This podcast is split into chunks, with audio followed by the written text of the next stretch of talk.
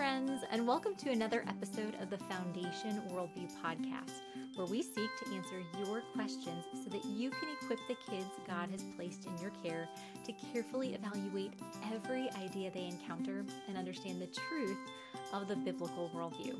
I'm your host, Elizabeth Urbanowicz, and I'm thrilled that you've joined me for another episode today. Today's question says, my 15 year old has friends that have told her they are homosexual or transgender, and she wants to know how to be a supportive friend to them. How is best to handle this? And that's a great question because I think this is a situation that most of the children whom God has placed in our care either they are in this situation or they will be in this situation because we know, you know, there have always been people throughout human history who have had sexual desires for the same sex, and there have always been people who have felt like their inner emotional and mental world does not align with their biology. So this has always been the case. However, um, acceptance of homosexual behavior or acceptance of a transgender identity has never before been accepted and celebrated like it has been in our culture. And really, when you think of it, um, just with with all that teens go through as their bodies are changing and their hormones are raging and they're just in these environments in schools where they're just surrounded by other people who are going through the same awful phase. It's a really terrible idea. And for most of human history, youth have not all been shoved together for eight hours a day um, in a concentrated area. And it's a really bad idea to ever just group ourselves together with people who are just like us and leave everybody else on the outside because really what it is is it's just just navel gazing. Whew, couldn't say that. It's just navel gazing because it's just everybody has the same issues and the same problems. And so there's nobody to really speak wisdom into that. And so, what a lot of our kids are facing is they're facing so many of their classmates, so many of their peers, so many of their friends coming out of the closet and saying that they're homosexual or they're transgender. Or what's really popular nowadays is to say that you're bi, you know, that you're bisexual or that you're queer or some other, you know, alternate form of sexuality, which is really easy to say because saying you're bisexual isn't really saying too much. It's saying that you're just attracted to anyone. And it would be really easy for anyone to say that. And also, it's kind of like the new in thing. When I was in high school, the in thing was cutting yourself because cutting yourself meant that you had this inner emotional turmoil. You know, it got you attention from your peers, it got you attention from your teachers. And while there were some people who genu- genuinely were cutting themselves because they wanted to actually feel some pain because they had just so blocked themselves off from their emotions.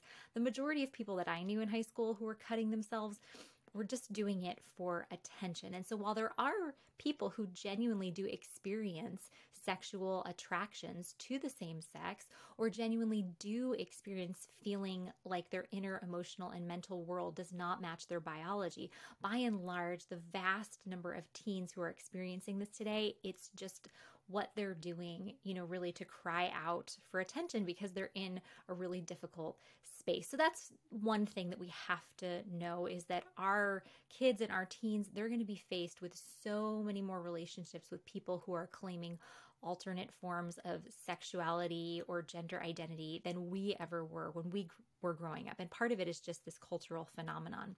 Um, and then in regards to this specific question, you know, how should we guide our children when they're wanting to know, you know, how they can be supportive of their friends. And so, what I'm going to recommend that we do now in this situation and in any situation we're facing with the children that God has placed in our care is that we follow the model of the Apostle Paul in so many of his letters, where first he lays out orthodoxy, sound theology, or right belief, and then goes into orthopraxy, right living. That we can't have right living if we don't first have right believing. And so a lot of times we get this mixed up actually when we are teaching through the epistles. We'll just focus on, okay, here's the list of things you need to do, and here's the list of things you don't need to do, where Paul rarely starts off his letters like that. Most of his letters, the first half is all who is Jesus?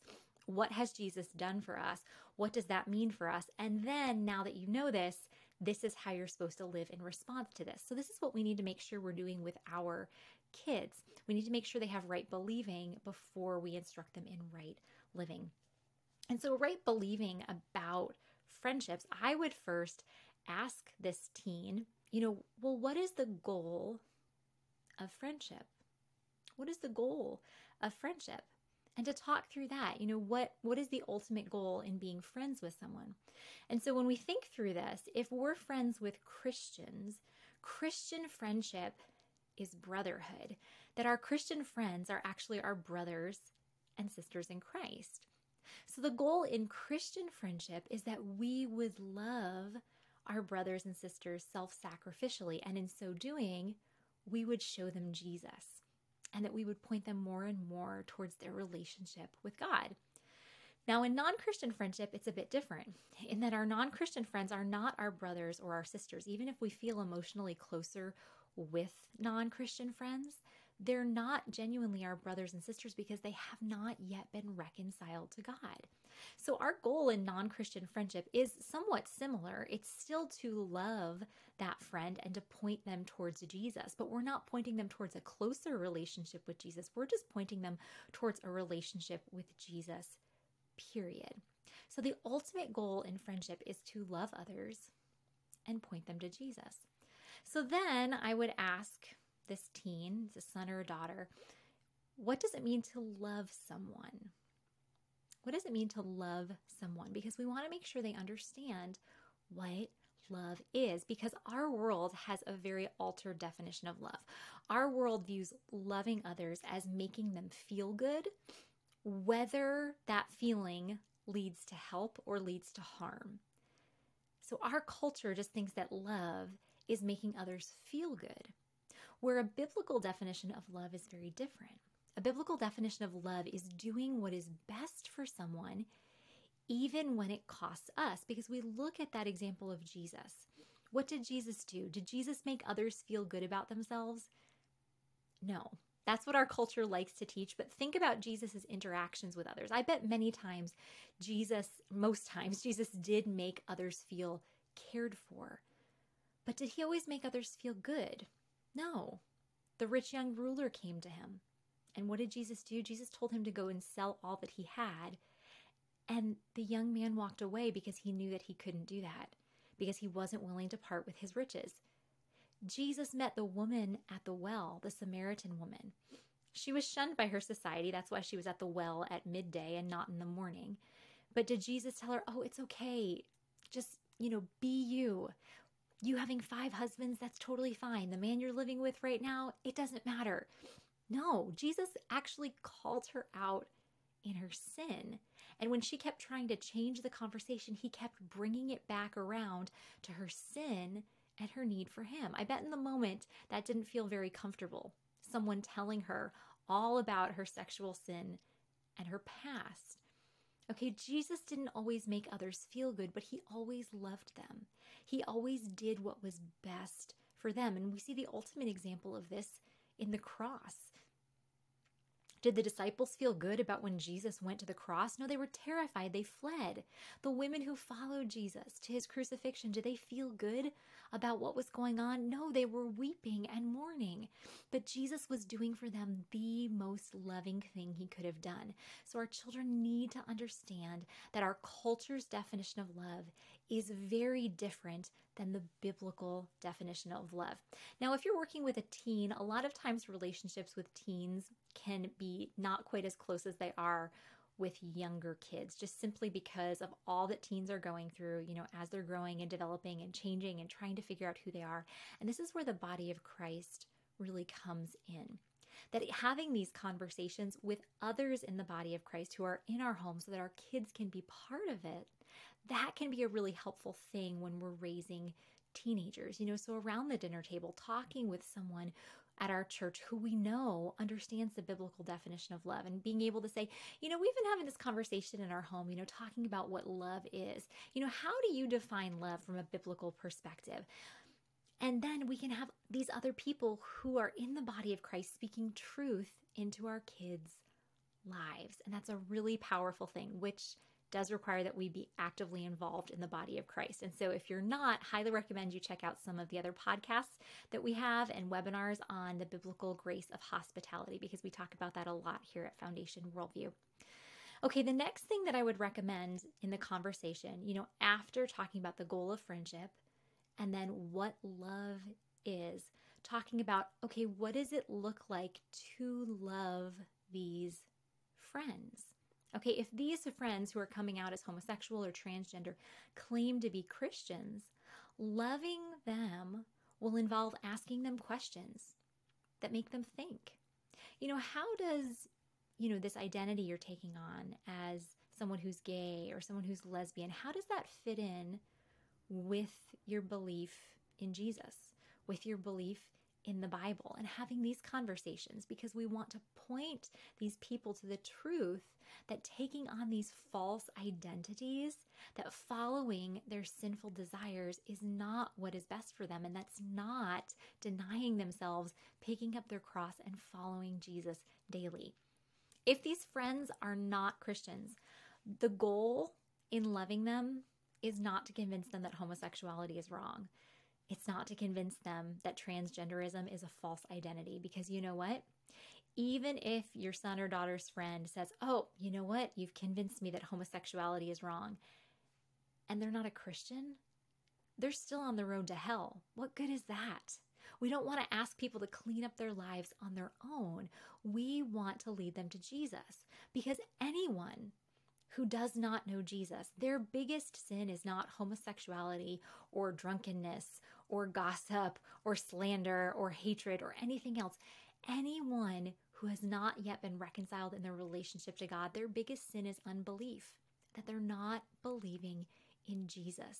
They're not trusting Him as their Savior. So that should be the goal in our kids' friends with non Christians, that they would point those non Christian friends toward their need for Jesus. Not that they would clean up their lives so that their behavior would align with Christian ethics, because ethics doesn't save anyone. Okay, once we come to Jesus, then the Holy Spirit begins to sanctify us and we start to look more like Jesus and we start to follow Jesus and obey his commands. Now, in this, one important thing that I would talk through if we're talking about relationships with others who are non Christians, or even relationships with those who are Christians but are claiming just these false identities that contradict scripture, we need to have some serious conversations with our teens about what boundaries are needed so that they are influencing their friends, but their friends are not influencing them. And that might require limiting the amount of time that they're spending with those friends in person. It might be limiting the amount of time that they're texting with that person or on Snapchat, you know, or any other social media app, because we know that anytime we spend significant amount of time with people, those people influence us. They influence our beliefs. They influence the affections of our heart. They influence our thoughts. They influence our actions. So we want to make sure that our kids are in a place where they're able to reach out to their friends in love, but those friends who are living lifestyles that don't align with the biblical worldview, that those friends are not influencing them. A lot of times, what that looks like is finding another really close Christian friend who can hold them accountable, who's going to be someone who's reading scripture, who's grounded in God's word, who loves God, and having that friend be in social situations with them because when two are together, they can stand in a way that usually is much stronger than a way that one person can't stand individually. So even just saying, okay, who's another friend who's solid in their beliefs, who really loves Jesus, they can walk with you in these situations. Now, those of you who followed Foundation Worldview for a long time, you know that we really seek to reach kids ages 14 and younger. So, really, kids ages 4 to 14. And this question was about teens. And if you have a teen in your care and you're looking to build just a biblical, reality based view of gender and sexuality, highly recommend you check out the, the Holy Sexuality curriculum put out by Dr. Christopher Yuan. If you just go to holysexuality.com, you can check that curriculum out. It's a 12 lesson cur- curriculum that will walk your teens through what is the biblical view of sexuality and how can we understand, embrace, and celebrate God's good design for sexuality. So, highly recommend that you check out that resource. Well, that's a wrap for today. As we head out from this time together, my prayer for you, as always, is that God would richly bless you as you continue to faithfully disciple the children He's placed in your care. I'll see you next time.